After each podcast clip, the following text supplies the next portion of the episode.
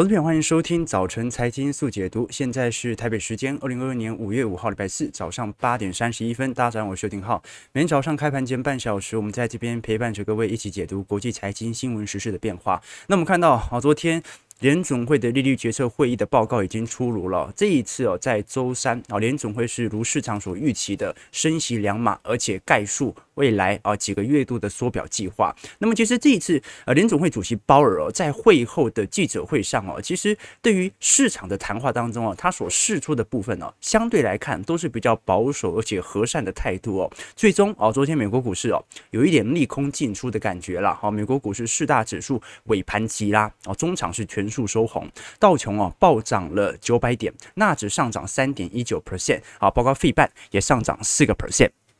那我们看到哦，为了平抑通膨哦，其实联总会在本年度的收缩力道本来就是最大的，好，所以市场其实给予了今年呢非常明显的收缩预期，好，所以这一次哦，哎。对于呃六月份、七月份的谈话，如果没有这么来的阴，我们就看到啊，全球股市哦似乎受到了一定程度的利多或者说利空进出所形成的反弹。那其实，在经济数据方面呢，昨天不只是呃联总会的 FOMC 会议的报告哦，包括小非农就业数据 ADP 哦也出炉了。这一次四月份的民间企业新增就业是比预期还要来的低一点点的，仅仅只有二十四点七万人，三月份是四十七点九万人哦，哦，所以到。到底这项数据会不会也影响到未来啊联总会紧缩政策的步调，值得大家来多做一些关注。不过我猜了，联总会早就大概已经预估这一次的非农数据为何了。其实，在过去一段时间呢，非农就业数据啊，往往跟市场预期的产生极大的落差。这个产生极大落差的原因，来自于供应链的混乱所导致对于包括工资水平、包括就业人数的一个误差。好，那我们先从头来呃仔细探讨一下这一次联总会所释放的消息有哪一些是哪些消息导致了全球股市在昨天的一个反弹？我们看联总会在周三呢、这一次宣布两两码，把利率基准呢、调到零点七五 percent 到一个 percent 哦，那这是两千年五月份以来的最大升息力度哦，所以市场现在比较担心的哦是六月份、七月份哇，那你如果按照市场预期的升息三码三码的话哦，那么很有可能呢、在今年的基准利率啊会在年底以前到达三个 percent。这个时候，对于市场场上的放贷行为，包括对于房贷上的冲击，就会一一涌现了啊！所以我们看到哦，其实这一次鲍尔在发表。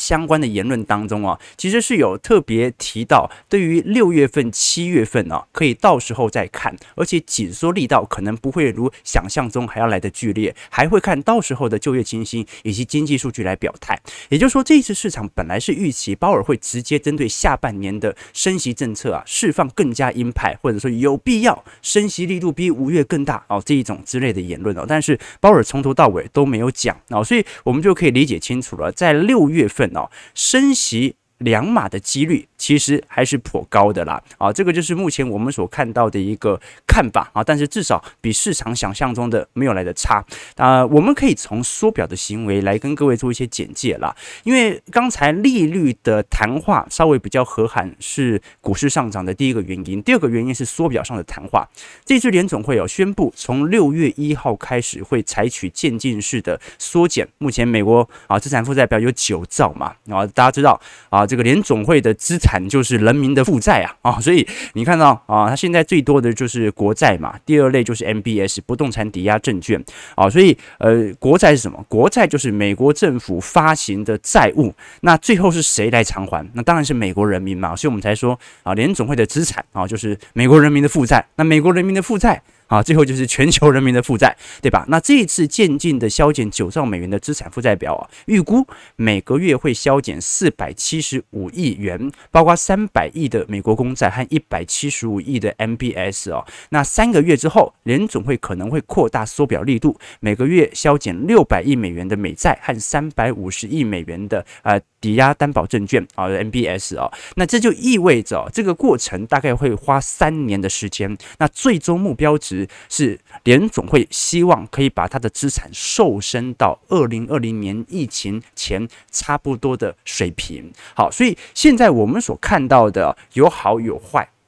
好消息是短期股市上流动性的力度我们初期我们看到，因为大家都觉得说联总会要把钱收回去了，那市场会提前反映这种收回去的感觉，所以你还没收回去。我股市就已经进入流动性紧缩了，没人要交易了，没有人要玩了啊，大家不玩了，美债冻结了啊。但是现在来看，对于股市注入啊相关的预期心理的流动性是有好处的。那坏处是什么？坏处是啊，你如果升得不够快哦，明年的经济景气下行所造成经济衰退的几率就越大。为什么？因为如果市场每个人都知道联总会现在手上子弹很多，一有不慎，联总会很快可能就会降息，像一九年一样。如果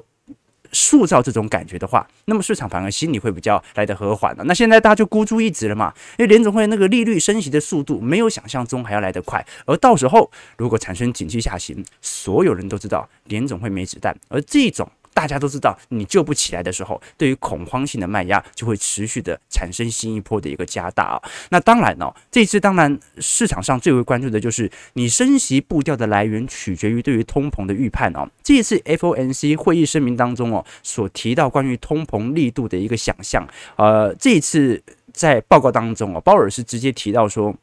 美国的通膨很高，我们理解它所造成的困难。联总会正在采取行动，即使我们未来的升息步调没有一定的道路，但是我们有信心。在未来的三年内哦，把通膨目标降到两趴左右，这个时间拉得很长哦，哦，所以今年呢、啊，很有可能通膨率啊，市场的预估啊，仍然有可能保持在四趴左右啊，就今年二三四季一定会拐头下弯，只不过这个下降的速度能不能达到市场的预期，这就值得观察了。以前我们跟投资朋友讲过，这个通膨哦，它有两种特性哦，一种哦是那种粘固性哦，僵固性哦，就是说那种。呃，你像工资水平呐，啊，你薪资调涨上去之后，再下不来，这个懂我意思吗？就是说，你通膨要下来，那就物价要跌嘛，啊，这个是一个前提啊。你不管是成品跌还是原物料跌，反正就是总的来说，资产要下跌啊，尤其是这个实体经济资产，因为跟 CPI 联动嘛，股票就不一定，因为股票不计入 CPI。好，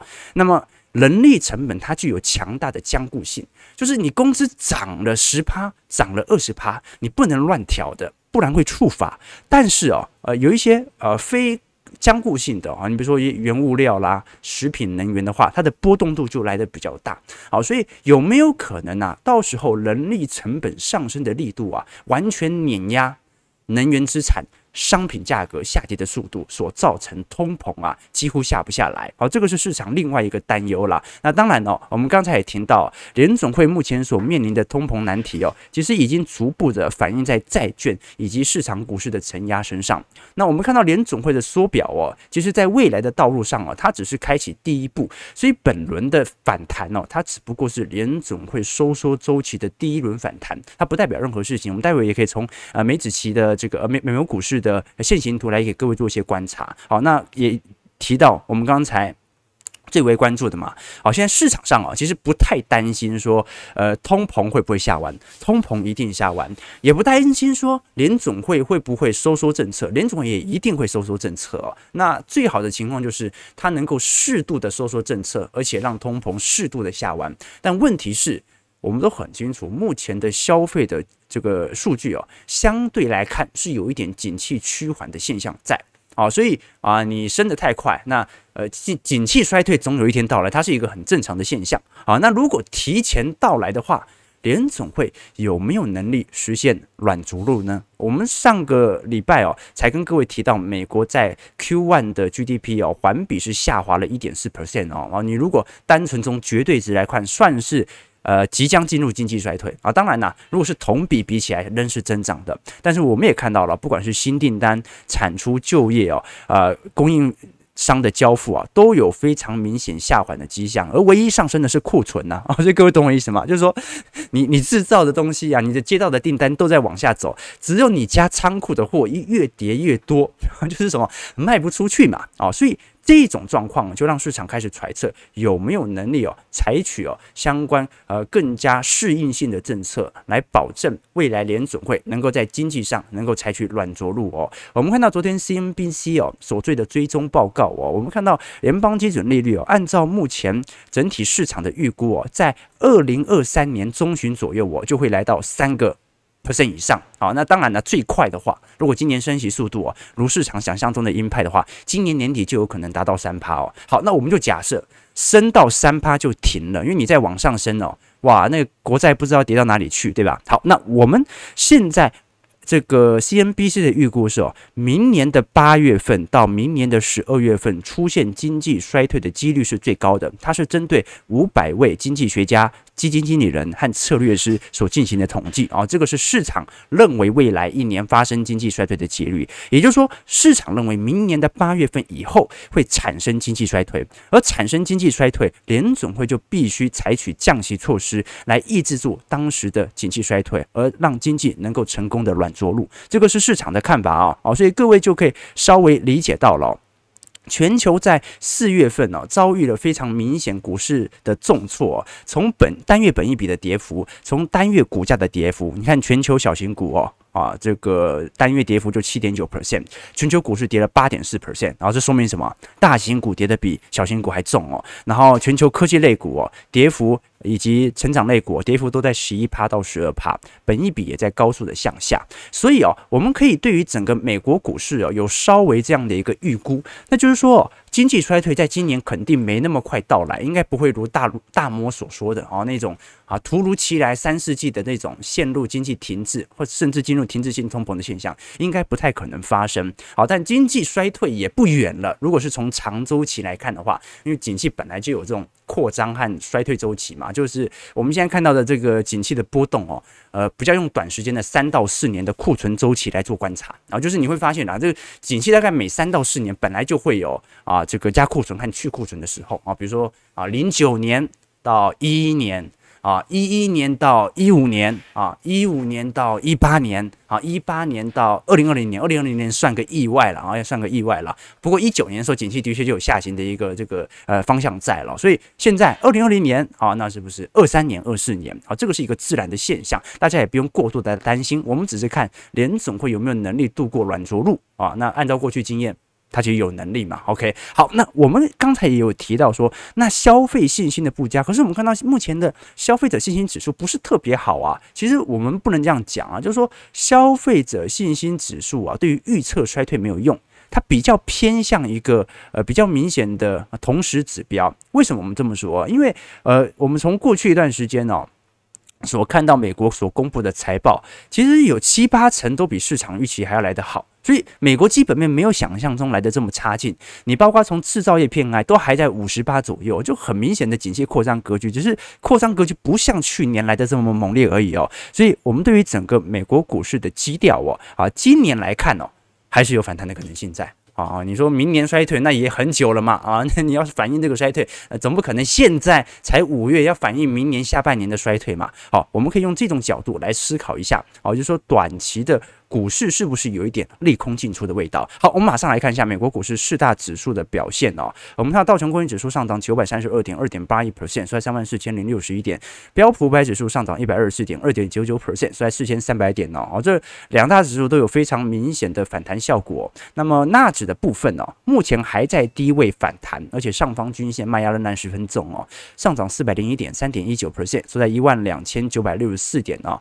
好，费半是涨最多的，上涨一百一十八点三点。点九 percent，收在三千一百六十三点。啊，昨天啊，好不容易站回了月均线之上啊。不过美国股市哦，还还是只能说它只是一个呃短期内的一个反弹迹象啊。这一波的足底格局哦。啊，可能还没有完全的结束啊，这个至少我们从呃多头层面、从空头层面来看都是如此的哦。你要让整个美国股市哦有一个明显的均线支撑的效果，那就是要盘。为什么要盘？因为盘的目的哦是把我们在图像上所看到，你看红色线啊、粉红线，然后紫色线月，然后黄色线月线嘛，这四条中长期均线撮合，什么意思是撮合？就是纠缠在一块的时候，那么就是。每个月投资的，每一季投资的，每半年投资的，每年投资的，他们的成本都差不多的时候，上攻的机会就比较大。要不然呢，你现在啊投资啊月线的解套了，但是呢，你碰到季线啊，那个一过去一季被套牢的卖压就下来了，然后半年被套牢的卖压又下来了，一年被套牢的卖压又下来了。在这种情况底下，它要趋势向上攻就有点难。但是股市只要盘得越久，这个均线纠结的可能性其实来的就越高。好，所以整个美国股市目前的格局啊，仍然呈现啊相对比较弱势啊。昨天的反弹也不代表在技术上呈现任何的呃想象空间哦。好，那另外一点呢？其实最近跌幅更凶的，你包括像是比特币，好，比特币目前整体的上方卖压也非常重哦。我们看到一档 ETF 哦，是 a Road Hill 的。Bull Metaverse Metaverse ETF 哦，这一档哦是去年七月份在美国所成立元宇宙的 ETF 哦。你看到目前呢、是很明显的跌破当时的发行价十五块哦，跌到九点八七块了哦。那这档 ETF 其实规模很大哦，当时在呃去年的七月份成立的时候啊，没有受到太多的关注，一直到脸书在呃这个九月份、十月份提出元宇宙，然后改名为 Meta 之后哦。当时资金整个爆大量，我们看到十一月哦，整体资金就产生大规模的流入，一直到目前为止哦，它在美国股市的 ETF 哦，仍然有不错的交易量。那我们也看到其中的成分股啊，你像是辉达啊、腾讯啊、Roblox 啊，啊做游戏软体的，然后像是微软呐，哈，甚至连这个 TSM 啊、台积电都在里头哦。但是目前来看，整体的卖压情形仍然十分大啊，所以整个美国股市的这个修正格局仍然十分强烈啦。OK，那为什么我们今天特别讲元宇宙哦？啊，因为我们要顺便导读一本书啊，各位不要忘了，我们每个礼拜都会跟各位导读一本书哦，《元宇宙大投资》啊。今天我们跟各位导读这本书籍哦。那很多人会看到这个封面呢，觉得说啊，这外国人写的，又要看不懂了啊。这本书啊是三位啊中国人所写的，其实我们必须这样承认了哈。啊，大家看书看久了，尤其在。过去这几年呢、啊，博客来开始有大量的这个啊简体书啊，或者说呃中国大陆人写的书翻译为繁体字之后，你会发现哦，那的确啊，这个大陆人写的书当中，从量上你更容易看到比较好读懂的书。你像你像那样国外翻译的哦，那有时候有时候是翻译问题啊，有时候看不太懂。然后台湾人写的书，那个量又不是那么的大哦，所以很多时候，呃，像浩哥有时候也很喜欢看这个大陆的书哦。那有一个主要原因，因为量大，量大，你好的产品就不缺哦，这个是比较容易看到。当然，台湾有台湾的优势，台湾在社科类啊，对于政治学的研究就比较深哦，那大陆就比较少啊，不对，几乎没有啊，几乎没有啊。好，那其实我们想跟各位聊的一件事情哦是。有时候我们一直讲元宇宙的投资概念，那你包括我们看到孟格啊，看到巴菲特啊，对于啊这种啊，不管是比特币，还是对于 NFT 啊，还是为对于那种对感觉对于新颖科技啊，呃没办法很清楚摸透的产品，市场很多人，尤其是自认为理智的散户，他都是保持着非常谨慎或者很鄙视的态度。我记得前阵子有一个新闻嘛，就美国有一个这个。Hermos 女士，她是做那个诈欺的，就是她就假装自己是资优生，然后在史丹佛大学读了两年书，然后创立一间公司，声称用一滴血就可以让很多人啊得到检验，然后癌症可以康复之类的。反正后来不是有要拍电影嘛，反正就是这个诈骗的故事哦。啊，这对于任何人来讲，当然从他的科学层面来看，好像是一件好事。他也吸引了大量的金钱，可是最后没有成功，而且他有捏造数据的情况，所以检察官就把他起诉了。陪审团认为他是诈欺哦。那这个女士其实她很伶牙俐齿，很会讲话，很多名人都被她说服啊，然后把资金投入到这当中啊。这个美国啊，有以前有一个国务卿呐，也因此担任这家公司的董事哦。所以他的行为就让大家想到苹果的贾伯斯。啊，其实他和贾伯斯有很大差异的哦。这个贾伯斯有想法，而且他旁边的人有技术，他才能做成 iPhone 啊。可是这个赫尔墨斯啊，他是完全就是保持着一个模糊不清的态度，而且用很多很美好而且难懂的名词啊，有点类似玄学这种方面啊，让人家在科技方面模糊不清。后来他发现啊，这个是在电影里面哦，而且人家研究发现的，就是你在阐述一个名词的时候，你越是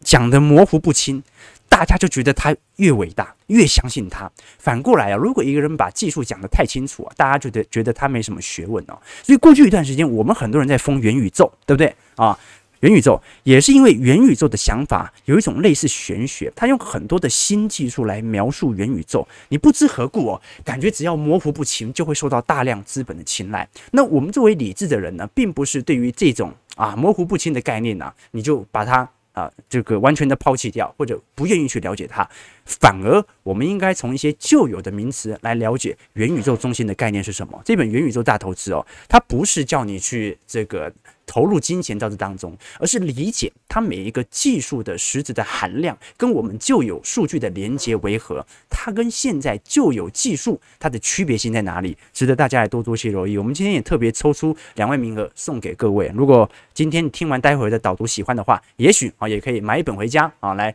研读看看啊，毕竟。啊，这华人写的书啦，那不难懂，不难懂。那外国人翻译过来的书，有时候真的看不太懂，是吧？好吧，提供给观众朋友。那记得，如果是 YouTube 的投资朋友，等我们聊天室啊直播结束之后再留言，要不然你在聊天室留言，到时候小编无法回应你啊，对不对？好，我们看一下，刚才我们有提到说，联总会开始采取了第二轮的加息次数，第一次是在三月十六号嘛，第二次就是在五月十号。那么各国央行其实我们过去一周一直想跟各位做一些追踪哦，我们包括巴西央行哦，在昨天。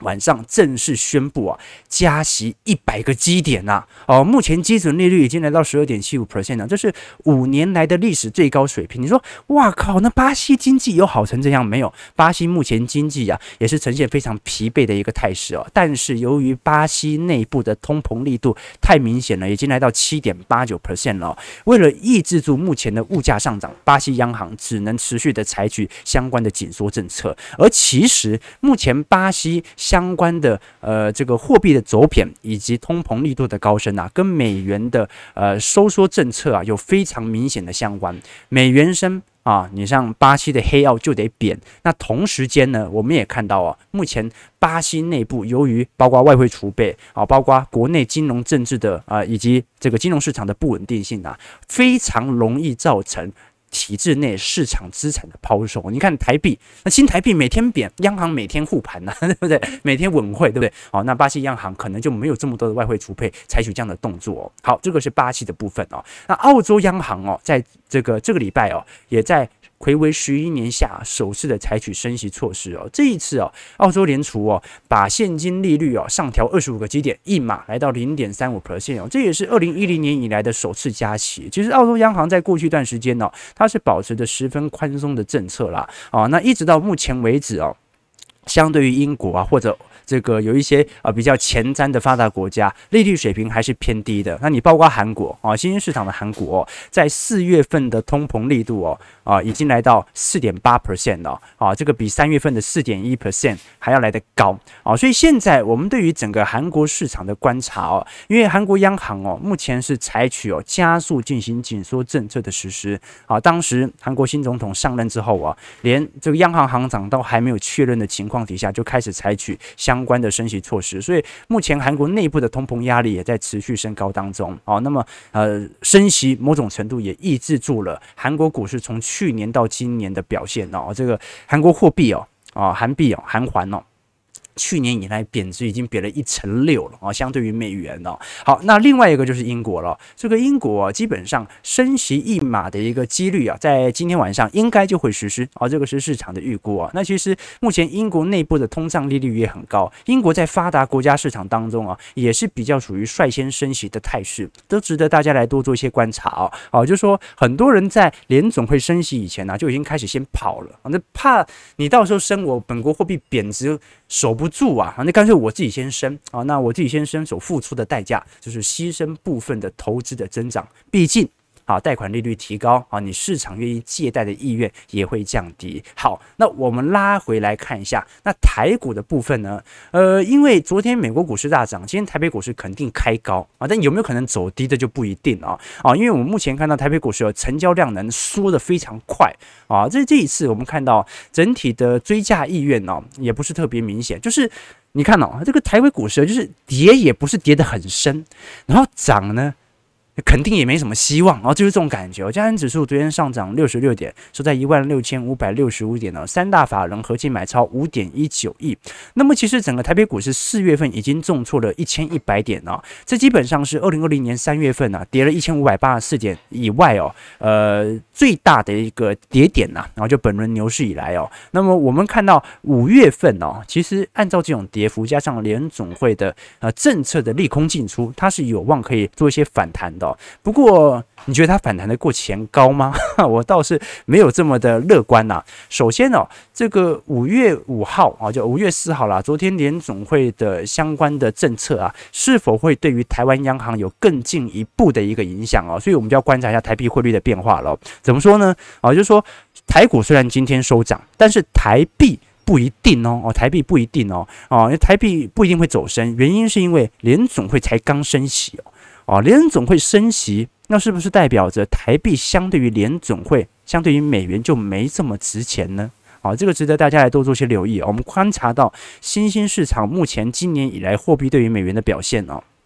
像是这个斯里兰卡贬值四成二。啊，加纳贬值一成八，埃及一成五，日本一成多，阿根廷啊这个一成，土耳其也一成哦。但是很多国家从去年年底就一路贬到现在了，而且啊这张图表还是有点滞后性哦。这个日本这个日币今年已经贬值到十四个 percent 了。好，所以我们看到一个有趣的迹象啦，哦，就是说台北股市在昨天成交量依然没有到达两千亿，所以整个市场哦是很明显的有一点情绪低落紧缩的状态哦。你观察三大法人昨天的动向哦，外资昨天观望气氛很浓哦，你看昨天台这个台股收涨哦。啊，这个外资还卖了零点六一亿元啊，六千一百万。投信呢啊，投信啊，那 ETF 买了九点一亿元哦，连十五买啊，所以累计买超台股已经两百二十三亿了。昨天台积电尾盘急拉上涨两个 percent 啊，最终收在。啊，这个不，连电急拉上涨两个 percent，收在四十八点三块钱哦。你包括联发科、鸿海、广达等权值股上涨都超过一个 percent。不过，像台积电，它尾盘收敛的情形就很明显，因为外资正在进行调节嘛。所以一方面呢，我们看到整个电子指数哦，它在过去四个月已经连跌哦。啊，四四四月 K 已经连四黑了，所以累积套牢量其实是很庞大的。这也是我们看到零八年以来哦，这个金融海啸以来哦，这个套牢最严重的一次一次哦。我们看就是如果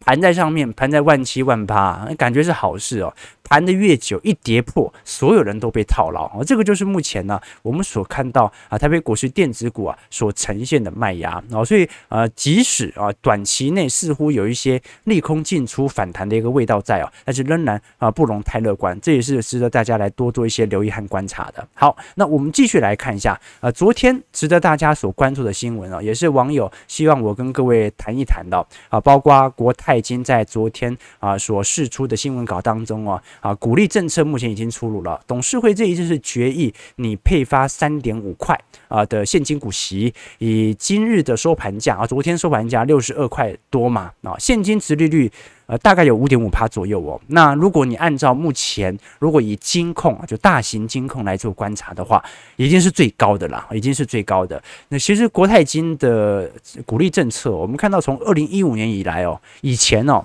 还有那个深橘色线就股票股利哦，一五年以来就是全部都是以现金股息为主啊。除了二零一九年呢，它的现金股息少于两两块钱，那个时候景气下行，没办法嘛，全球股市资产都在跌啊。因为一八年一八年年底的时候，那一九年配。息啊，那今年的股息来到三点五块，已经算是十年来的新高了。那包括啊，国泰金在去年的税后存益是一千四百零九亿，每股税后存益是十点三十块，所以这一次哦，配发的金额是相对来的比较多。那我们也看到国泰金啊，即使它过去的涨势不像放贷股如此亮眼，但仍然保持在半年线左右的一个中长期水平身上。不过值得观察的是哦，本周哦。寿险业以及金管会还有保险局哦啊，就会开始进行相关的政策释出了，因为我们都很清楚，现在寿险业哦会要往 IFC IF，IFRS 十七来做前进接轨哦，所以现在有很多包括净值的变动哦，啊，包括这个保单的申诉啊，都会有可能对于不管是寿险资产还是产险资产所造成损失。啊，所以呃这一次哦，有八家的寿险公司向金管会申请配发现金股息，像是国泰啊、保诚啊、台湾人寿、远雄人寿、富邦、和库、南山啊、中寿，所以我们就观察一下国寿和富邦它两个代表嘛，呃，到时候金管会所释出的谈话为何呢？值得大家来做观察，因为现在申请最多的是国泰金啦，啊，两百三十九亿哦，富邦人寿是第二，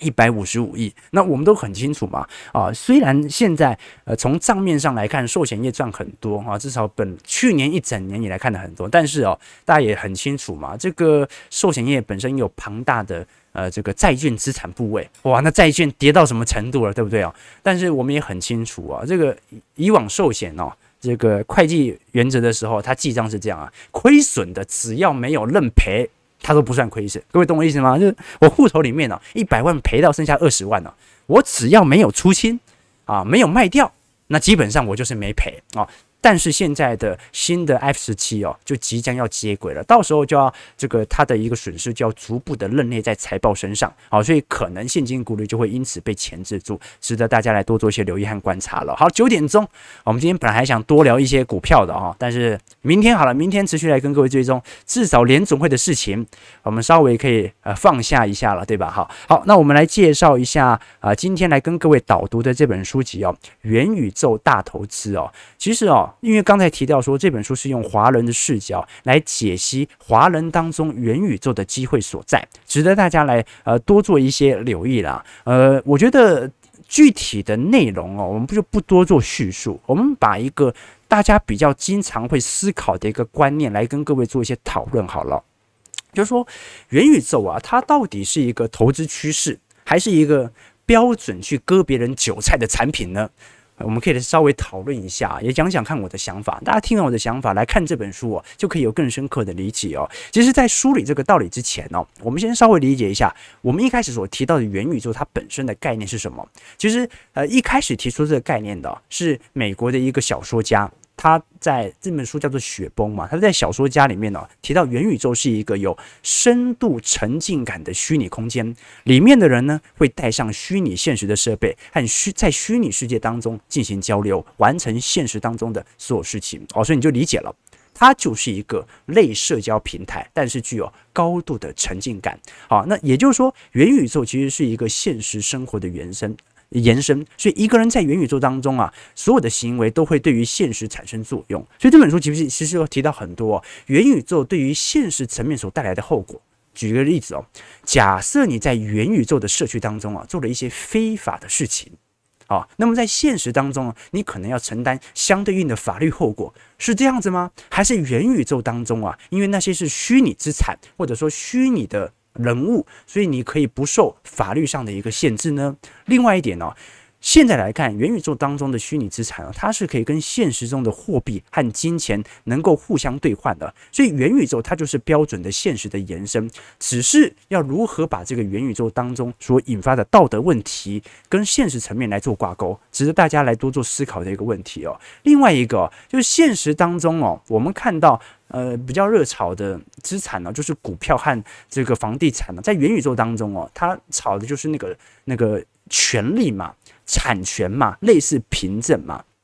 那其实我们现在看到很多呃人会这个在网站当中啊，描述一些元宇宙相关的概念股啊啊投资的机会啊啊，说是一个未来投资增长的空间。那我们就来聊一下，到目前为止元宇宙到底泡沫破裂没？我们刚才看到的元宇宙的 ETF 一路跌到现在，那我个人认为还没破，因为它真实所释放的那种啊，充满着热潮的前景啊，都还没发生。什么意思啊？有一天呐、我们节目不得不每天都要聊到元宇宙行情的时候，那才是真正的泡沫的扩张期啊！所以就如同我们刚才看联总会的发表的谈话当中啊，真正的股价的变动都是来自于消息所释放的那一刻跟市场预期之间的落差。联总会紧缩看起来是坏事，但联总会紧缩的步调没有市场中想象中的热烈，它就是好事。元宇宙也一样，元宇宙只要。他在释放消息的那一刻，在财报正式公布很亮眼的那一刻，才是利空进出的时候。这也是我们对于泡沫的一些想法。因为时间因素，我们真的不能聊太多。但是我觉得很多对于元宇宙的新的认知，都可以在这本书当中找到一些解答。所以欢迎各位，好，如果喜欢这本书的话，待会可以在我们的节目底下来做留言，留一些小编喜欢的话。然后留下于你对于元宇宙的想法，也留下于你对我们节目的一些想法，提供给观众朋友。我们看到台北股市哦，现在上涨一百八十六点哦，今天成交量能呢预估有三千两百亿，至少有稍微回稳了，而且前两天量太缩了啊，缩在一万六千七百五十一点哦，上方均线还在啊，这个卖压非常沉重啊，所以我们就姑且再看看啊，到底这一次是一个